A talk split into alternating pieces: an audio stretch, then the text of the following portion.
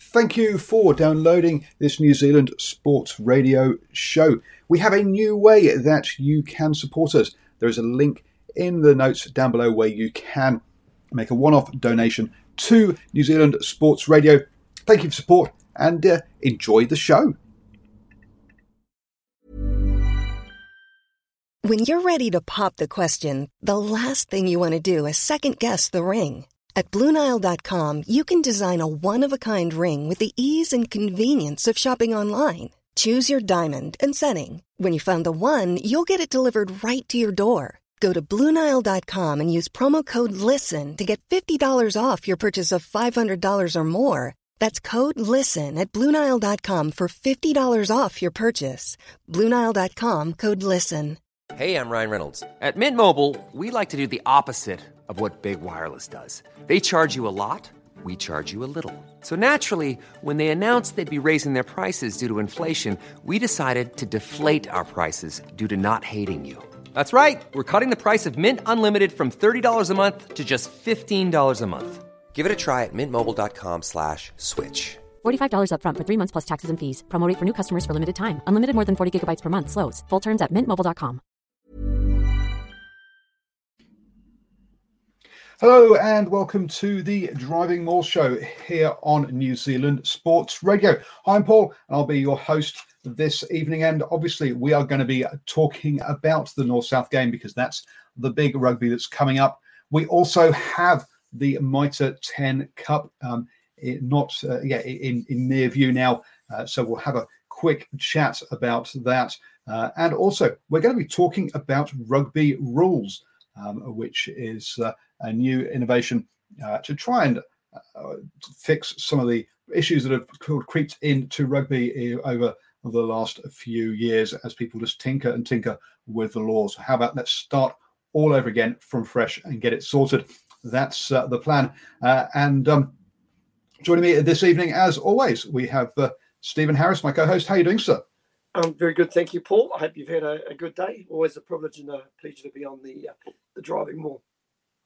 No, I had a good day, and obviously with just the two games of um, Super Rugby AU at the weekend, we've had a it's been a bit of a bit of a sort of calming down after the uh, Feast of Rugby before the storm that's going to hit us with Mitre 10 Cup as well. So hopefully, you had a nice relaxing weekend. Also, regular guest uh, Boa, how are you doing, sir? Very well, thank you. My most look forward to event of the week being here on this show right here. So always a pleasure. I hope everyone is well. I hope everyone is safe wherever you are in the country, right around the globe. Great to be here, guys. Thank you very much. And uh, our special guest um, this uh, this week uh, is um, David Moffett. How are you doing, sir? I'm I'm very well, thank you, Paul. And um, it's also a privilege for me to be here uh, on your show. It came about pretty quickly um, uh, this afternoon, but uh, yeah, we'll try and make it as interesting and and informative as we can. Yeah, that's what you see. If you have, uh, if you are the the founder, the kind of um, the the editor, the producer, um, the cameraman, the lighting man, the technician, and all of that all in one person, you can be nimble and change quickly. We don't have to go get sign off from any CEOs um, here. Um, no. The,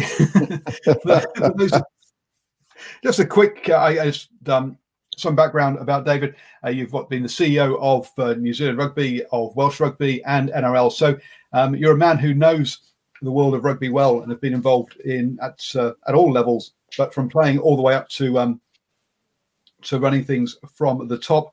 Um, a man who's obviously seen the introduction of uh, or the move, particularly from us from um, from amateur to professionalism and sort of helped bring that through in various different countries, uh, in so Wales and uh, New Zealand. Um, do you feel that the where, where perhaps that that the game has matured as a professional thing? We're about ready for the next big change in, in rugby with the whole global calendar and that kind of piece, or do you think that we've just got ourselves bogged down um, and uh, got too many competing forces in, in, in rugby? Do you think? Um, yeah, no, I was I was also a referee as well, which I think um, you know, is, is, important in what, what I'm doing at the moment. But um, you've asked a question which would most likely keep us occupied for the next two to three hours, really, about about professional rugby. Um, for for some time now, I have been arguing that um, professional rugby has sucked the lifeblood out of the sport to a large extent. I mean, we now have World Rugby that only is only interested in the very top what 0.1 percent of uh, people that play the game. Uh, they play lip service to uh, to the development of the game, but we got a couple of guys here from Sri Lanka, and you know they could do an awful lot more in those countries which are passionate about rugby for a start.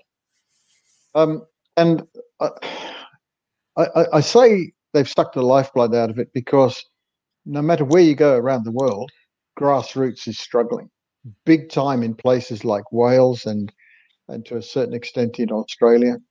Um, the clubs here, my local clubs, you know they, they really struggle from year to year, and and I think that's going to have to be addressed. And and a, a few professional players have sucked a, all the money out of the game, and to be quite honest with you, what fifty percent of them are most likely not even worthy of being called professional rugby players. They're not good enough to pay the sort of money they're on, but that happens because there aren't enough of us. Well, not me, enough of enough players of that quality. Uh, and you know, so that people might say, "Oh, geez, that sounds a bit hard." Well, it, it is, but it's the truth. The yeah, so it's uh, and with with more professional um, leagues kicking off, so with with Major League Rugby kicking off in um, the uh, in the states, the growth of um, the uh, top league in Japan, there's just becoming more and more demand for for those players. Um, the I guess a, a little, I guess a, slight rabbit hole. We I wasn't thinking of, going about doing. I've, I've led myself down here. Um, Boa, obviously, as as someone who's active with um, club rugby in Auckland, you can also see that uh, what Dave was talking there about struggling from year to year about trying to maintain numbers uh, and put sides out there. Yeah, absolutely. I think uh, with the uh, changing face of rugby, and as David rightly uh, mentioned, professionalism, what it's starting to do is put this big gulf between uh, the haves and the have-nots. Now, for example, uh, the club where I'm, I'm involved with, Manukau Rovers. I mean, we are, uh, you know, a club based in South Auckland. lots of talent pouring through the age grades. we struggle to retain the guys at senior premier and premier development level because you know they get filtered out to the clubs who go down this path of professionalism and where the money uh, is paid to some of these players. And i, I agree wholeheartedly with david because um, most of these guys who are actually getting paid uh, don't deserve a penny of it because um, to me that diminishes the value of what you call a professional player. Now, this is happening pretty much right around the globe. Um, I was watching some of the uh, Guinness uh, Pro 14 as well as some of the Premiership games, and I was going through some of the team sheets. Now, all these players who play these games, you know, they're fully paid professionals. But the reality is, there's less than maybe four or five percent of players where fans who pay a gate, or in this instance, uh, pay per view television, uh, should be actually watching because most of these other guys just hangers on and they're not quite up to that level of what you call a professional uh, or a professionally play, uh, professionally paid player's skill base. Uh, but because pretty much all the clubs right around the, the, the globe they want to um, have success and they perceive that getting pair, uh, getting players who are on the payroll is the easiest way uh, to get that success. Um, you know, this this system has evolved where you know you have a lot of players and a lot of people jumping on this gravy train. So what the, what this is systematically doing is taking lots of players out of the grassroots, uh, siphoning them into these uh, professional leagues right around the world. Um, and mediocre competitions are actually now being called professional leagues, and uh, it's it's mushrooming right around the world. Um, yeah, I, I, I agree fully with uh, what David is saying. And on the flip side of that, the a, a rugby player's career is short um, and can be cut short very quickly by injuries. So they do uh, uh, need to earn um, what money they can in the short period of time that they do have a career in that one. And obviously, they'll have to move on and have a, a secondary career of something else, but they'll need enough to set themselves up in that way. But um, before we argue, before we go down the sort of uh, pro versus amateur for too long, um, the the other thing that um, David, uh, sorry, that you mentioned before we we got into this, uh, sorry, before, in, this afternoon before we, before we came on the show, um, was how important you think Mitre 10 Cup rugby is. Um, and that's a sport, that's a tournament that myself and Stephen um, love and get around to, uh, to, to quite a lot. So can you just give us your, your view as to as to how important you think the Mitre 10 Cup is to to the to New Zealand rugby and, and why it's so important? Um, well, simple question to answer. It's the most important rugby competition in New Zealand. Um, without it, uh, we wouldn't find and be able to bring through players that uh, that can make it at the Super Rugby level and then go on to become All Blacks. I mean, one of the great things about New Zealand is that All Blacks can come from anywhere. You know, and back in my day, you, you know, well, even now, they, they come from the smallest rugby clubs and more, not perhaps not so much these days, but certainly um, they're still able to do that. And um, they wouldn't ever be discovered if there wasn't the Mitre 10 uh, Cup. I mean, it's it's phenomenally important, um, and it's one of the things that actually Australia lacks. It, it doesn't have the similar sort of competition that can bring their players through to the next level, and as a consequence of that, that they suffer. Um, obviously, then before before you even get to Mitre 10, you've got a situation where the clubs play such an important role. And that's what I'm saying about this whole, you know, professional amateur dichotomy. The fact of the matter is that players don't just knock on the door of New Zealand rugby and say, I'm here and I want to be a professional rugby player. No, they've started from when they're six years old, all the way through, all the way through the clubs, being looked after by all those uh, those uh, those volunteers that give of their time, and then they eventually come through because that's what happens. The cream will rise to the top and they'll become all blacks. Um, and, and, you know, I, I just can't speak highly enough of the need to maintain a vibrant Mitre 10. The um, I and and, and I've, I've I, I totally agree with you about the, the vibrant Mitre 10, Mitre 10, but I think you're um your players now are having to migrate away away to at least the Mitre 10 Cup province. So you can't no longer you can no longer get uh, called up out of King uh, out of King's country, for example, um, such as uh, was back in the day. So I think that there, there is definitely some areas that you have to migrate to. Um, but uh, and Stephen, being a, a, a fan of, the, of, of, of Northland, um, you're a big. Uh, you agree with how big, how important Mitre 10 Cup is, and how important it is that it's not just in the big cities. Yeah, very much so. I always get asked a very similar similar question. What's important to you? What's really important is you, that um, that chain between club rugby and and Mitre 10 Cup rugby because David's spot on. Those are the guys that go on to play professional rugby, but you want to also keep those guys as part of your, your community. And over the years, um, New Zealand rugby has, has sought well saw it fit to basically pull a lot of these guys out of Mitre 10 Cup, and those are the guys you you go and watch.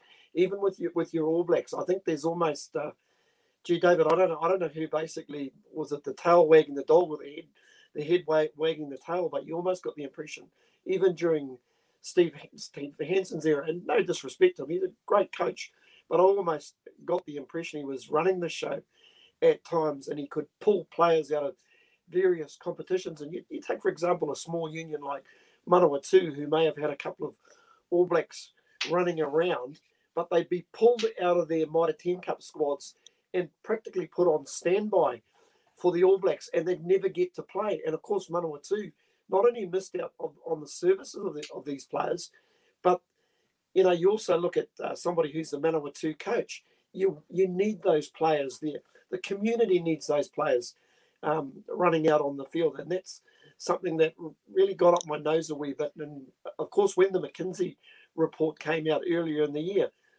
I thought to myself, seriously, New Zealand rugby? That, that was nothing that we didn't already know. We knew the problems. and I certainly don't think you needed a consultancy firm to to head out and and pay a lot of money to get that put on a piece of paper. It was something we we always knew. Do you look after Steve, the grassroots? Sorry, Steve. I'd just like to make another point. You go and talk to the All Blacks and find out if they want to go back and play for their province. And I will bet you you'd get 100% of them saying, we want to go back and we want to play for Manawatu or, or you know, if it was, um, you know, some of the players from the past, Horowhenua or somewhere like that. Because that's where they came from, you know, and, and they and they can then reconnect. So I, I think that if if this um, you know uh, Nations or Four Nations, whatever the championship doesn't take place this year, I'm hoping that the All Blacks will go and play for their provinces. And uh, you know, I mean, as soon as they go there, could you imagine how they will help lift the standard of those players around them? I mean, it would just be just phenomenal. They don't do it these days because there's just not enough time. There's not enough weeks in the year. But when you have an opportunity like this, um, I, am a firm believer that you should never waste a good crisis, and um, perhaps you know, perhaps they can do something good here. You, you, you, look at you look at some of these squads that have been announced with all their All Blacks, and it's just mouthwatering to maybe see a side like Wellington run out against uh, Canterbury with all their All Blacks on board. It's like it's like uh, Super Rugby Aotearoa all over again. You know, you've got yeah. these two very very powerful sides running out. Uh, you know, I one thing I admire about the, the NRL, rugby will always be my game. But what I like about the NRL, you get their top players will run out and play State of Origin on the Wednesday night, and they will do anything to turn out for their clubs on the on the weekend as well. Mm. Listen, it, it is what it is. These guys get paid to do a job. I know, I know it's a physical game, and there'll be people saying, "Gee, Steve, pull your head in. You haven't played at this level." But you know what? You're living the dream, right? You know, if I had it my way back in the day, I would have played rugby every day of the week. That's how much I, I love the game. And I had mates like that. I even had some mates who would play club rugby on a Saturday and go and play social rugby league on the Sunday just because they just loved running around. Um, yeah. Yeah. I, Stephen, you, you really don't want to play down your, your rugby achievements. Remember, you you you have packed down in the same pack as uh, as Michael Jones. Uh, you have played um, against um, uh, or Ronnie Clark, I think it was, or, or in St. Ronnie Clark. Go on, you've you've you've, you've played you, you've played uh, played played with, with some good players, uh, um, even if it was only at club level. Oh no, that's, you're embarrassing me now. Now, Paul, we'll go back to the subject. uh, gentlemen, one, one thing I just want to add uh, uh, to uh, what David was saying about you know All Blacks and rep players coming and playing for their provinces. What I would love to see is uh, purely from a club rugby perspective, aligning club seasons with the NPC or the Mitre 10. Because what that will do is allow a wider squad of players. Um, if they need some form, they can go back to their clubs and play club rugby. And those who will progress will play a provincial game. And this is going to create a lot of competition, uh, especially at the grassroots level, and it'll open more pathways for players to be selected at the Mitre 10 level. Now, for example, um, most of the clubs in um, South Auckland, you know, we have a, a, number of players, and as David rightly stated, I mean, never waste a good crisis because of COVID. We had a number of players who were playing uh, in Europe and especially Japan coming down to um, New Zealand and wanting to uh, play club rugby. Some got clearance from their respective unions, some nothing doing. So it's a very interesting dynamic. And, um, you know, if you go and ask these players, guys, what is it that you want to do? All they want to do is just get on the field, feel some grass under their feet, and play some rugby. And by getting these players on the field, uh, it's going to bring more crowds to the grassroots and also having players of this quality around grassroots players, amateurs, um, the, the, the training standards, the intensity just lifts straight through the roof. And this is something I have seen firsthand. We had a, a, a couple of boys who are applying their trade in Japan coming over and training with us. And, um, you know, it, it, it, it, had such a profound um, positive uh, influence on the wider training squad. Um, you know, it's fantastic. I just wish that we can do more of it on a more consistent manner. Um, interesting question there by Jordan Clark. Is is the media's greed for money that's slowing, slowly destroying um, grassroots rugby globally? Um, no, I don't think it is the media's um, greed for money. I think they're they're, they're really short of money, um, and uh, it, but it's it's about the audience that there is for that. I mean, look, we uh, um, we've myself, Stephen, and Bo have all enjoyed the Auckland club competition um, this year. Uh, to um, uh, to to a great. Uh, we have to stop here and say, uh, um, hello, Kristen. Yes, your dad is on is on the show. Thank you for Kristen. That's my daughter. She's in Australia. She's in Australia, by the way. Um, the uh, it's it's not so much the the, the, the media do basically short of cash, and we've seen that already. The fact that Radio Sport shut down, um, that um, both Stuff and New, uh, the New Zealand Herald probably laid, laid off about half of their sporting um, journalists. Um, and look, those things were were sped up by COVID, but were not um, things that were, but they but they weren't caused by by by COVID. They were already happening uh, anyway. Uh, so, um, and yeah, just on, so if I could just on that point, um, I I was talking to a guy on Twitter earlier on who um, was raising the issue of whether um, I've been recommending that perhaps up in, in the UK they should have a British and Irish league, um, and what's stopping that is is England. Um, and and this guy just sort of said he didn't he didn't know um, whether um, that that was ever going to work, and um, and I, and because the television companies wouldn't um, wouldn't want to buy into it, and I pointed out to him, look, TV's still got a role to play, but in the future, sports may just develop their own streaming options, like you guys are doing here. I mean, you know, you you you you're actually filling a void that's been left by what's happened with um, with sports radio vacating this area in in New Zealand, uh, and and the fact that let's say New Zealand Rugby could have its own streaming service very simply, very easily these days, um, and get paid by a whole lot of people directly. So, you know, I'm not so sure that television are actually fully understanding the, the, the sort of pressures that they're also going to come under. They most likely do because they're right in the middle of it. But I definitely think that there are some opportunities that are going to present themselves for sports of all sorts, particularly in rugby, and especially those countries where, um, like for example, New Zealand and uh, and England and even Wales and those countries who can actually stream their own product. Um, and, and then you've also got the big players, big streamers, like Netflix and, and perhaps Google, who've got a lot of money and who are looking at these opportunities. So, yeah, I mean, I don't think I don't think television can be blamed for anything other than bringing us the best available sport.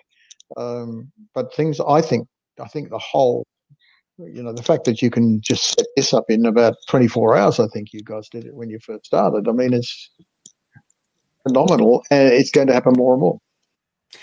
It is. Um, there, there, was six years of learning before we could do that in 24 hours, but there's, but you're right. Yes, it can be done in, in, a short amount of time if you if you know what you need uh, need to do.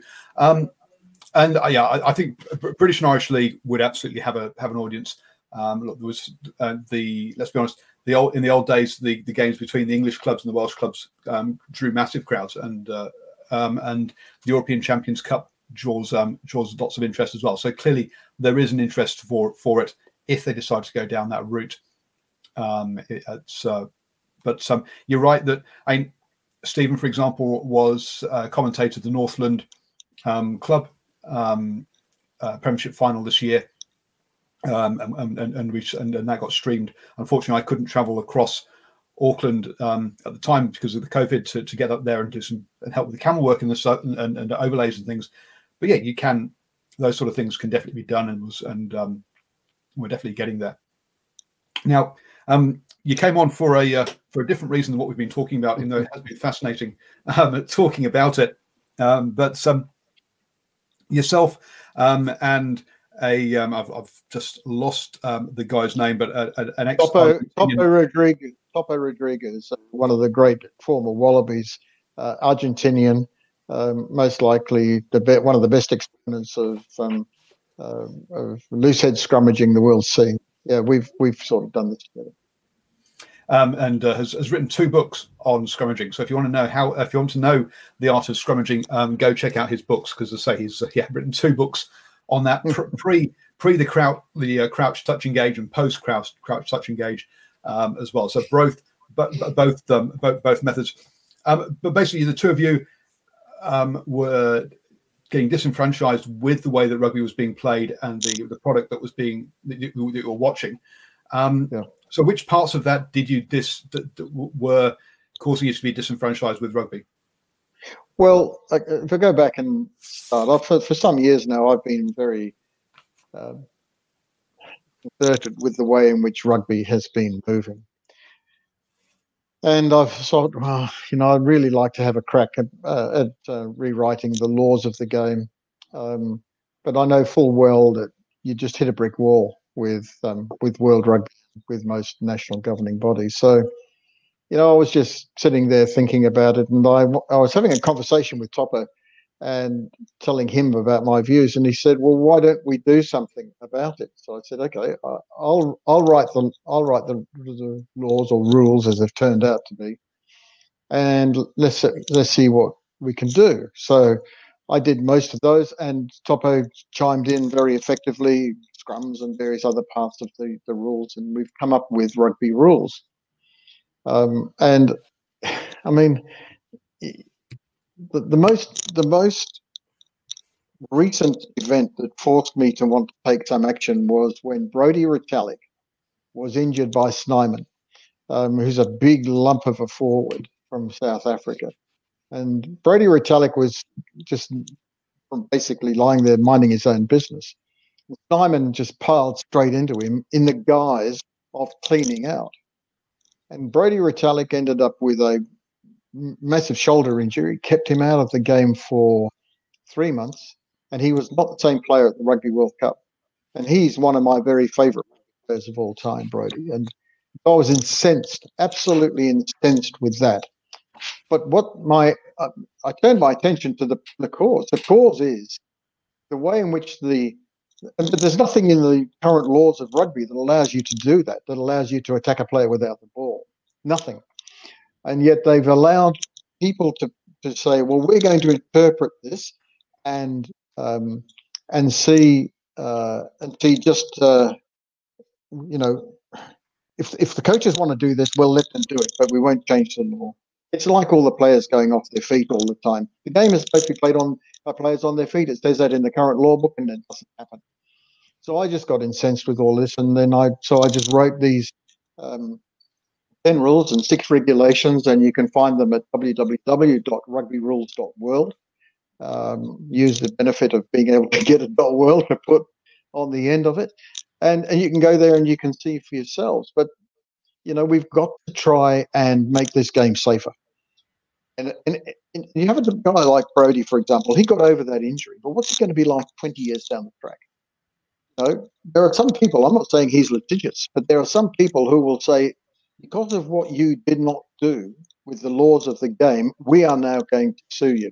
I'm not saying he's going to do that, obviously, but, you know, and, and all the head injuries. I was reading about a Kiwi who plays for, played for Scotland, and he's had a massive number of head injuries, six head injuries, six uh, times he's been concussed as a result of uh, collisions in the game. And so, you know, that is going to come back and bite somebody on the backside. There's no doubt about it. somebody is going to take action against World Rugby um, if they are not careful. But they are so glacial in their approach to um, in their approach to fixing these issues that you know I, I just got fed up with waiting, and so yeah, I decided, and along with Topo, we decided that we would try and do something about it. The and yeah, it's there, is obviously there was that, that, there's the injury side, uh, and uh, we've, we've seen that some litigation has has caused the scrum rules to change um, because again, World Rugby was scared about basically uh, litigation there. We are seeing movement on concussion, but it has taken a long time to get there. Again, mainly because World Rugby is scared about being litigated against, um, and it, so that, that that is one of the drivers um, behind um, uh, some of these uh, so, so, some of these um, um, pieces. Um, but take the scrums. If I can just jump in there, take the scrums.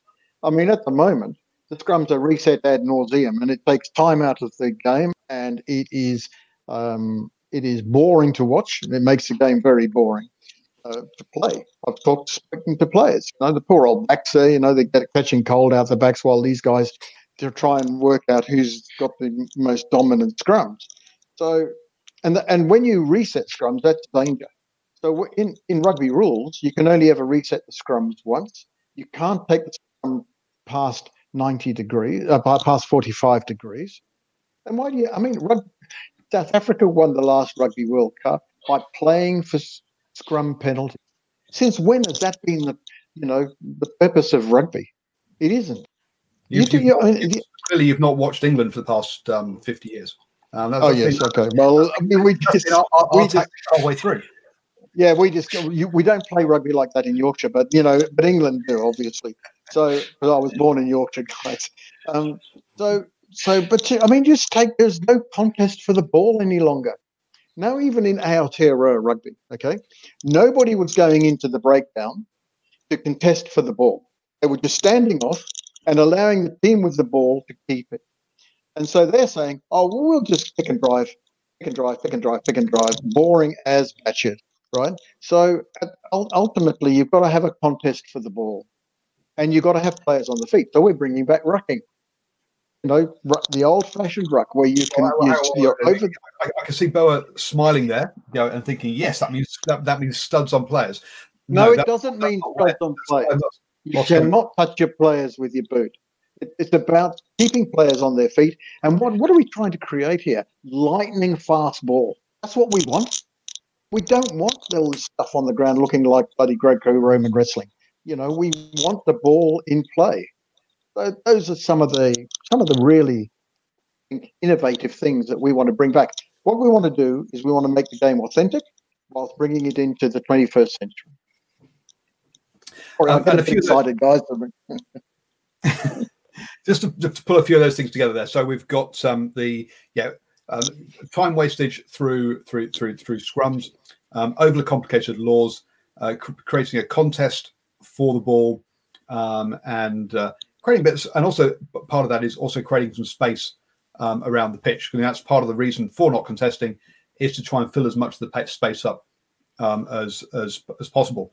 Um, now, um, Boa, you've, uh, you've probably looked at the law book more recently than uh, than Stephen and I have. Can you remember how big or how long the law book is? Very long, actually, very long. I uh, uh, I, I, go through the, the law book very regularly. Uh, if you if you any of you gentlemen want to go through it, may I recommend that you have a bottle of rum because it's it, that's how long it takes. It is very complex. It is overly complicated, um, and I fully agree with David. I think it's time World Rugby really took the bull by the horns, made it simple, simplified the whole game, and made it more spectator friendly, so that you know more people can actually understand what's going on and I love the fact that David wants to bring back rucking. I think the the the biggest issue with the game as we know it in the current format is once rucking was taken out of the game, the breakdown just got completely messy. It was it was kind of like jelly wrestling, you know. It's what I call lay and pray. Guys just going all over the show, and it was really killing the game. Um, also scrums, yeah, absolutely. I saw uh, Steve Diamond, director of coaching at Sale Sharks. He came out quite strongly with the Premiership restart uh, in Europe. Um, you know, the ball live in play on average uh, after the Premiership restart, it was less than 26 minutes. So that means for about an hour and 20 minutes, uh, it's just ambling. There's no action. It's slow. Scrum reset after reset. Um, and also, I have to um, I have to uh, make a, a, a point on the whole yellow card the yellow card, red card thing, especially with the high tackle framework. Now, World Rugby have come out quite strongly with this beautifully presented high tackle framework. Uh, it's all good and well. It looks great on a presentation slide, but once you take it out on the field, especially at the elite level, there are there are certain aspects of the um, high tackle framework which I think is absolutely delusional. Uh, Can I just jump in there, please, uh, because I've got something really cute to say about um, the card system. If if in rugby a player like Warburton was is issued a red card in the first five ten minutes of the game, the, the contest is over. And the contest is over as a spectacle and and as a competition, right, between those two teams. So we have a different way of lead, dealing with these cards. We have black, white, and blue. A black card, you're off but you can be replaced by a player that has not already been replaced. So then it's still 14 on 14. Okay. So then you've got the integrity of the game still there. But at that point in time, there's no penalty. So what happens then is the the the referee indicates a blue card for the non-offending team, which means that that team can use that card any time during the game to double the score that they've just made. So, for example, if they kick a penalty, it'll be worth four points instead of two. But if they hang on to it, right, and they score a try, and they use the blue card then, and it's called a double, they can get a 14 point try. So you can see that the, the crowd will be involved, use the double, use the double, and we've got 14 on 14.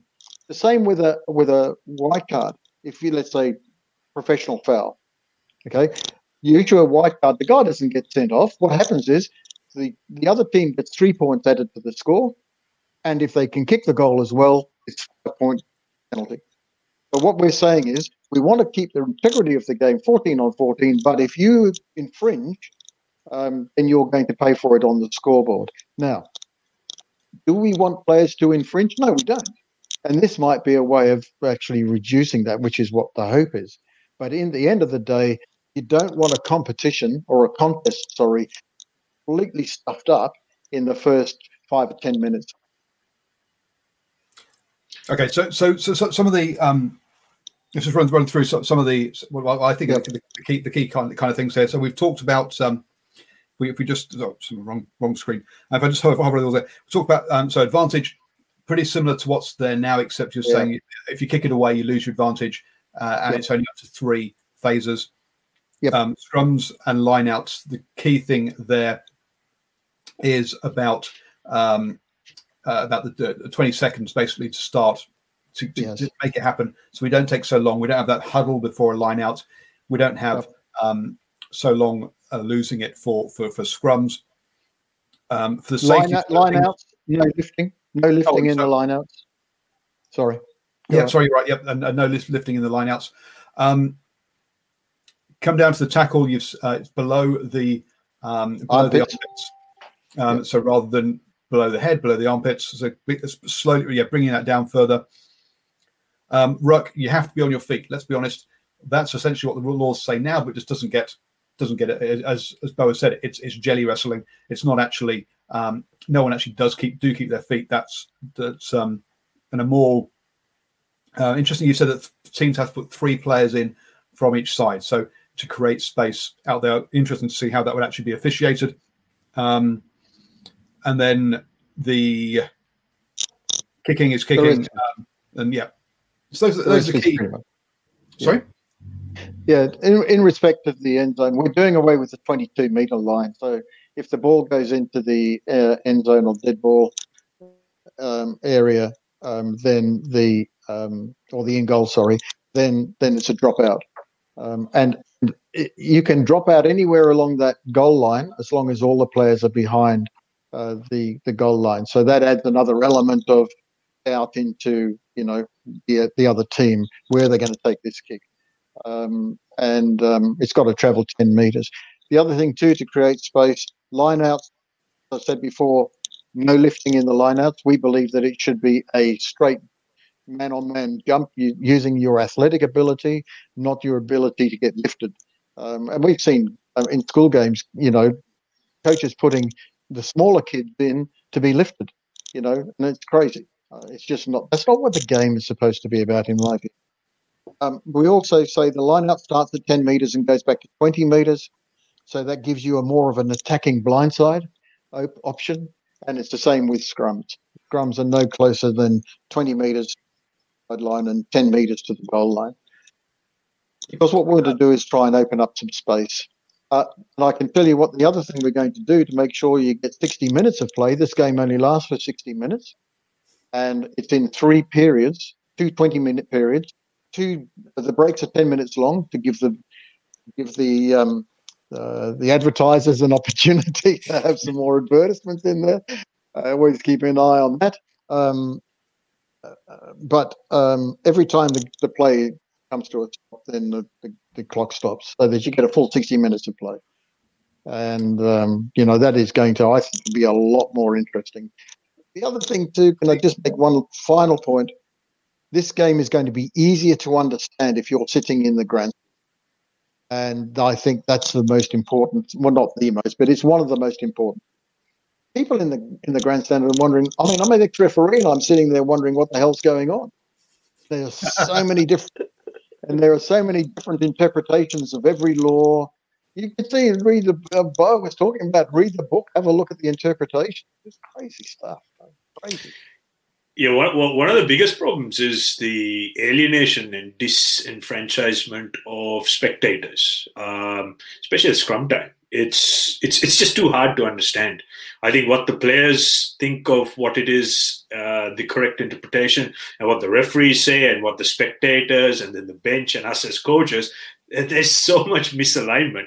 Uh, sometimes it becomes a bit bit of a lottery. Uh, so I think uh, David, this is a this very very interesting, very exciting innovation. I think, especially with the American market, uh, this will be um, an absolute hit. This this almost reminds me of uh, NHL ice hockey, where you've you've brought in some innovations where it's kind of like uh, the power play situation, where you have a, a player in the bin and uh, it's it's it's more attack friendly, so that there's more time ball in play and less time people walking from breakdown to breakdown. Um, and I, I, I, think it's fantastic. Uh, gentlemen, I, I just want to add something. Um, just with the high shots, um, I've been mm-hmm. currently working on a framework called STF, Safe Tackle Framework, uh, for the last 24 months. Uh, this is predominantly to, uh, because I, you know I was getting frustrated with yellow cards and red cards for the slightest bit of high contact. So as you can see, this logo on my shirt, STF. Um, I've actually written a new tackle syllabus for senior to elite level, as well as a tackle guideline and framework for the junior age grades. Uh, my main objective is to make sure that we get players tackling underneath the sternum line. And as the age grades go lower, we want to try and encourage kids to tackle uh, lower. So, for example, when you get into contact, you're looking at knee, uh, knee line to waistline, and also the uh, transition age grades. We're talking, you know, 12, 14 year olds tackling in between uh, the waistline to the belly button. And when you come to first 15 level, you you know the tackle height is no higher than the belly button and sternum. Um, currently, what I do with my side at uh, Manukau Rovers is all our uh, players during contact, we actually have a Velcro strip which is attached to all our training gear, including the training shirts. So it's a visual guideline um, just to make sure that the guys, you know, stay low. And, you know, obviously concussion and safety is a huge issue. And one of my biggest fears is that, you know, 10, 20, maybe 30 years from now, contact sport might cease to exist because, as David rightly stated, um, you know, there could be serious litigations. Lawyers and doctors will probably see to it uh, that contact sport could quite well cease to exist. So, us as rugby practitioners, innovators, coaches, rather than sit back and wait for things to happen, we have to actually go out there and look for a viable solution which is practical. But at the same time, we can't kill the spectator appeal because, you know, I, I like nothing more than to see big contact where guys run hard at each other. But we have to make sure that we do it in a safe, compliant, and practical manner. Well, I mean, and, and, and I think you're a hundred. Sorry, um, I, I, I, interrupted the host then. sorry. No, go ahead, David. No, no. I mean, I, I, was just saying this whole safety. What what we want is a a full contact sport, which is simple, safe, fast, exciting, and fun. That's that's that's that's our mantra. And everything we do, we actually try. And this myself at Papa, we try and get that just to to meet those criteria. And I think if we can meet those criteria, and see, a lot of people have said to me, or and I noticed one comment there that England will never go for rucking. Well, England's got nothing to do with this. No governing body or World Rugby has got anything to do with it. We're not dealing with that. You know, this is a, a completely separate organisation, and we're able to move as quickly as they do in rugby league now. You see how quickly they move. They've been moving. You know, and if we found something wrong with this and some issue, we'd just change it. You know, I mean, we don't have to go through all that crap that they go through. I mean, at the IRB, you know, I was the IRB delegate for New Zealand and also for Wales, so I know how they work up there. I'm not being overly critical, but their time, they need to get with the times, or going to uh, fair, they'll end up like you just said. Uh, but I, I, I just honestly believe that if we can get this game to be as safe as it possibly, there's always going to be injuries and there's going to be danger. Reduce that to a minimum but make it easy, easy to do what? We want it to be easy to coach, easy to play, easy to referee, and easy to watch. That's what we want, because then we can, and we're not going to have, to have a problem with. I think, I think uh, with with with contact and tackle. Uh, sorry, uh, Paul. I'm just going to add something real quickly. It's it's it's kind of like this whole uh, single-use plastic bag. You know how hmm. uh, supermarkets have phased it out, retailers have phased it out. What we want our younger kids uh, playing rugby to do is to get this whole high tackle thing completely out of the system, take the the neck, head, shoulders completely out of it, um, and you know, 8, 10, 12 years from now, there there may very well be no such notion as a high shot. And oh, you know, if, if something that you know, if there, there is a high shot, everyone will go, "Oh my god, what, what was that?" Whereas at the moment, there isn't, there aren't enough coaching tools, and the framework is not flexible enough that most of these kids who've been taught to go high use techniques like choke tackles, uh, you know, go as high as possible. And I find this especially with Polynesian players you know, they, they love to get that head high, uh, sorry, the chest high contact. And all it takes is, you know, a couple of millimeters slip and then bang, massive head collision, big concussion. So this needs to be, I mean, if, if we can learn bad habits, we can easily unlearn it as well. Well, perhaps you could send me um, your Just, your paper just deciding whether Bo was quick or not. There you go. I set the stopwatch for that, where he said he'll just be quick. Um, the um... he's tough, isn't he? I'd love to send you this paper. In fact, I've got a substitute for red card, which is an on-field orange card. It's a 10-minute uh, binning for anything to do with high shots. So in the professional game, it means you go see the judiciary. If you have a case to answer, there'll be further sanctions. If you don't, you're free to play, but it's not a fatal blow where you're down to 14 men so that we you know, for for example, on the weekend we had the uh, Guinness Pro 14 uh, semi-final between Connacht and Munster. Uh, you know, two red cards, couple of high shots. It was game over. So that's the kind of situation. Wasn't wasn't semi-final. Semi-finals this weekend. That was the last round of regular season. I beg your pardon. Um, the but Stephen, um, some of the um, some yeah. some of the, uh, the, the things we we talk about here. Um, we've got um, shortening amount of time with something we've seen in global rapid rugby, uh, getting to um, speed around setting up of uh, scrums, lineouts. Again, something else we've heard seen in global rapid rugby. How do you feel that um, this is going to the, these kind of um, the structure? Does it still look like rugby to you? Uh, and does and with the uh, and, and how many of these innovations we've seen already do you think that do that maybe do work? I think firstly, Paul, what it tells you, there's some really good rugby people that are looking for innovation at the minute because we don't want to be 10 years down the track talking about the same issues because it'll probably only be three guys and a guy in a wheelchair uh, talking about it, Paul. Seriously. Um, I, I, actually like your innovation, David. I like your innovation in and around the ruck. And when people talk about ruck, people all of a sudden think about sprigs. But what basically a ruck is, is binding onto people and basically blowing through. And even if the people who are who are basically on the other side of the ruck are there, they're not going they're not going to get injured. Trust me, because when you get blown through, the ball quickly comes out the other side. I it, it, it frustrates me the modern game where, like you say, David, two people can go into a ruck. There's a guy basically just standing there, seal it while everybody's looking around, and and you're right, it does not mirror rugby. Um, Twiggy Forrest, obviously with Rapid Rugby, he's he's tried a little bit of innovation because I think what he's looking at, uh, and I suppose from a business point of view, he's just looking at opportunities, and he's probably looked at current the current setup and thought, man, we want something that's a little bit more exci- exciting, a little bit more expensive, a little bit like the, uh, you know, you look at the the 40-20 and in rugby league, and that kind of works because wingers drop back, so you want that wide ball movement. I, I, I actually like innovation. I just don't. I want. I don't want to die wondering. Is what I'm trying to say. Cool. Um, so I guess the next step then, David, is you. We've, we've got the structure. It looks to. Um, it, it all it all looks hang together.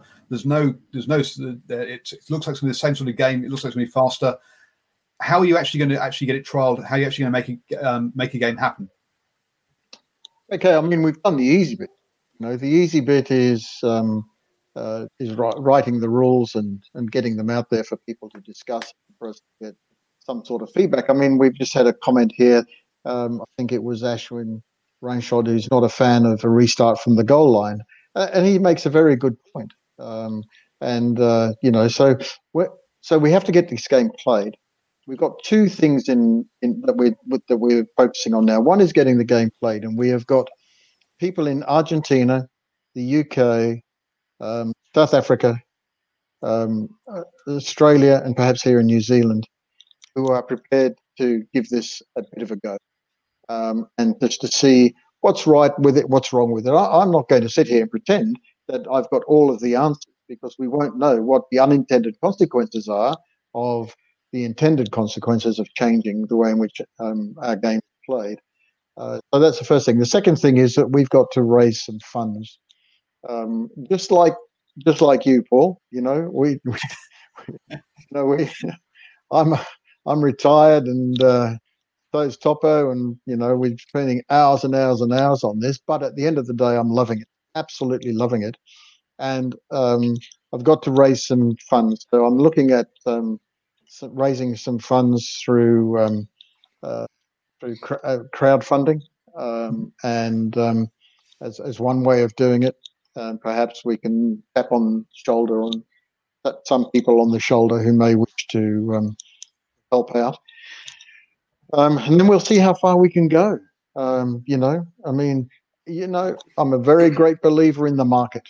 The market will always determine what is going to succeed. So you know, we're just entering into the marketplace, and if people don't like it, then they won't, and um, we'll just be something else that was tried and didn't get anywhere. But you know, we, we we do believe that we're getting a lot of people letting us know. We've got a lot of people now already lining up to be ambassadors, and these include ex-internationals and ex-international coaches who see merit in what we're trying to do.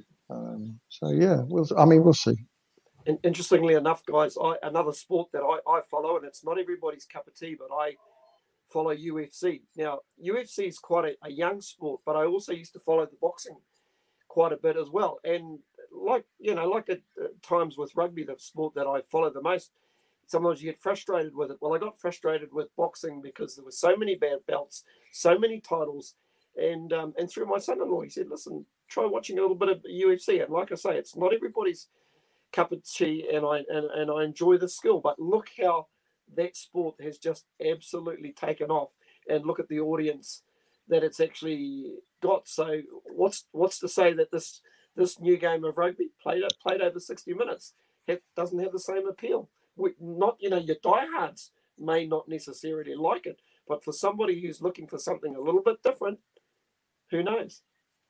Uh, I was going to say just a bit earlier on that I've been told a few times that um, it might not take off in the UK because they're very traditional about their rugby. Well, I sort of had to point out to the guy that the game they're playing up there is so far away from being what traditionally rugby should be like. I can't believe it. that I think, in actual fact, you know, going back a little bit to what the traditions of rugby were might just be not a bad idea. Yes, well, it was. Um, we we had uh, was the hundredth anniversary of um, of, of well, no, it can't be rugby school because it's outrageous. Uh, there was there was an anniversary recently um, uh, in the, the, last year or two, uh, and I was thinking, you know, actually, what would have been really cool would have been to actually play, uh, have a game of rugby played under the original laws um, that they had back um, back in 18 whatever it was when uh, w- when the first set of rules were codified. Uh, and then everyone who says, "Oh, that's not rugby," would uh, very soon wake up and realize what we're seeing now isn't rugby. Uh, it, it is a million miles from from the original one, where each side was as many people as turn up um, for each team. Um, and it was yeah. essentially just a, a, big pushing match just to see who could push over the um, uh, the, yeah. the, the, massive bodies so that they can have a try at kicking for at point. The, at kicking a point, yeah, that's right. And and in actual fact, um, uh, Topo discovered that um, way back after it was codified uh, that uh, he found a position called the rover was actually um, one of the positions that uh, that was used back in those days. So we pinched that, um, and uh, we've called um, you know the second halfback the rover. Uh, look, you know it's going to be very interesting and and getting looking all the people with their points of view. Um, and Simon Hughes is on there, I see, and uh, he made a mention earlier on that I was the most hated man in Welsh rugby. Um, I just like to make, I just like to make a comment yeah, no, it's fine. Um, I just like, I think I most likely know him from Twitter or somewhere, but um, I, I just like to make the point that the um, new chairman of the Australian Rugby of Rugby Australia recently came out and said that you couldn't, um, uh, what was the, what the actual word? You couldn't reduce uh, or sh- you couldn't shrink yourself to greatness, right? that's real good corporate speak because he's just come out of the corporate world. I took exception with that. And I said, well, in actual fact, you can shrink yourself to greatness. And Wales proved that by going from 12 teams to four teams and won their first Grand Slam within, 12, well, just uh, in the next 12 months. And they hadn't won one for 27 years. And this was all over whether Australia should have three or five teams in, in, um, in the Trans Tasman. Something that I actually suggested, I'm not a big note myself, but something I suggested in 2007 that they should expand Super Rugby and go to a Trans Tasman. But anyway, I mean, that's awesome. history. Something we, we, we've been saying on the channel is that, uh, yeah, that the domestic competition should be played in uh, time zone uh, aligned rather than southern north hemisphere aligned. So, yeah, no, to- totally agree, agree with you on on that one. Uh, I can see Stephen's itching. No, just just on what David said about Welsh rugby, I, I reckon very similar to Australia. David, when Australia only had three Super Rugby teams, I thought they were a heck of a lot stronger, if you know what I mean. Yeah, the Wallabies were. Yeah, mm, very much so. Absolutely. Well, you know, there's not many. This is Ben Darwin, who has a cohesion um, theory, uh, runs a, a, consultancy called Gain Line Analytics. Uh, he says there is an inverse proportion between uh, well, t- uh, countries uh, that have the that um, the highest number of players, but then have the highest number of first-class teams, i.e., Super Rugby or whatever, uh, the, the more first class teams you have, the less successful you are at international rugby. He's um, a great guy, Ben Darwin, and he's yeah. got a lot of fantastic information, and more people should be using his services. He's he's an actual fact, I'm using him, you know, uh, to try and um, and make sure that what we're doing is um, is making sense statistically as well. So I've got it's really I've gone blank to his partner's name, but we had a, a fantastic, um, Shane. yeah, Shane had a wonderful um, long, uh, the long talk interview with him about his journey uh, through um, designing cars to becoming a coach, to becoming an analyst, uh, and uh, yeah, fascinating guy as well. So yeah, the, the, two of them do some great work, as you say, uh, um, around the analytics of, of, of teams, not just sport, but also work teams as well. He, he's a great story, Paul, because he obviously turned he turned up just to hold the camera watching an Australian uh, rugby training session and became their uh, analytics analytics guy. So it, it's a it's it's a great story, but a very very bright guy. That's a good interview too. But check Yeah. out that interview on our New Zealand uh, Sport uh, website. It's somewhere there in the archives, isn't it, Paul? yeah, it's somewhere there in the archives, or, or, you, or you can catch the uh, the podcast. Just uh, search for New Zealand Sports Radio on um, iTunes, Spotify, iHeartRadio, or your favourite pod catchers. Um, well, we've kind of run out of time. We've not had time to talk about the North South squad. We've not had talk, time to of matches happening this weekend. Don't forget, folks, we have a there is a festival of rugby this Sunday. Um, we have uh, Super Rugby AU game followed by the North South game, followed by another Super Rugby AU game. So you get to watch three games of rugby union back to back on Saturday. Um, we'll be previewing all those games here on New Zealand Sports Radio at 8 p.m. on Friday evening. Um, and we will also uh, be reviewing the games at 8 p.m. on Sunday evening here on New Zealand Sports Radio. Um, David, thank you so much for your time. It has been an absolute pleasure um, talking with you, not only about rugby rules, but also about uh, the Mitre 10 Cup and professionalism versus amateurism and other topics that we've uh, dived down the rabbit holes with. Um, thank you. Thank, Thank you. for your you, time. uh, Paul, Stephen. Well, thank you very much. Um, anytime you you know you want me to, to sort of come on, I'll be more than happy to do so. I've been very impressed with tonight, and obviously the number of people um, watching and listening. And I'd just like to wish you guys all the very best of luck as you try and give people what they really want. Well done. Thank you Thank you very much. Um, thank you very much, Bill, for your time. And obviously, I'll have to put you put uh, get you David's uh, contact details so you can show him your your uh, your, your tackle framework that uh, that you're working on. Absolutely, Um, would love to. And uh, thank you very much, uh, Stephen. Um, again, uh, you, you'll obviously be joining me at tomorrow morning at 7 a.m. for the morning sports briefing, folks. Uh, your best way to start the day up to date with all the important sports news at 7 a.m. here on New Zealand Sports Radio. Um, thank you, everybody. Uh, have a wonderful week uh, and um, enjoy the rugby that's coming this weekend. Mom deserves the best, and there's no better place to shop for Mother's Day than Whole Foods Market. They're your destination for unbeatable savings, from premium gifts to show-stopping flowers and irresistible desserts. Start by saving 33% with Prime on all body care and candles. Then get a 15-stem bunch of tulips for just $9.99 each with Prime. Round out Mom's menu with festive rosé, irresistible berry chantilly cake, and more special treats. Come celebrate Mother's Day at Whole Foods Market. Here's a cool fact a crocodile can't stick out its tongue. Another cool fact you can get short term health insurance for a month or just under a year in some states. United Healthcare short term insurance plans are designed for people who are between jobs, coming off their parents' plan, or turning a side hustle into a full time gig. Underwritten by Golden Rule Insurance Company, they offer flexible, budget friendly coverage with access to a nationwide network of doctors and hospitals. Get more cool facts about United Healthcare short term plans at uh1.com. Planning for your next trip? Elevate your travel style with Quince. Quince has all the jet setting essentials you'll want for your next getaway, like European linen, premium luggage options, buttery soft Italian leather bags, and so much more. And it's all priced at 50 to 80% less than similar brands. Plus, Quince only works with factories that use safe and ethical manufacturing practices. Pack your bags with high-quality essentials you'll be wearing for vacations to come with Quince. Go to quince.com slash trip for free shipping and 365-day returns.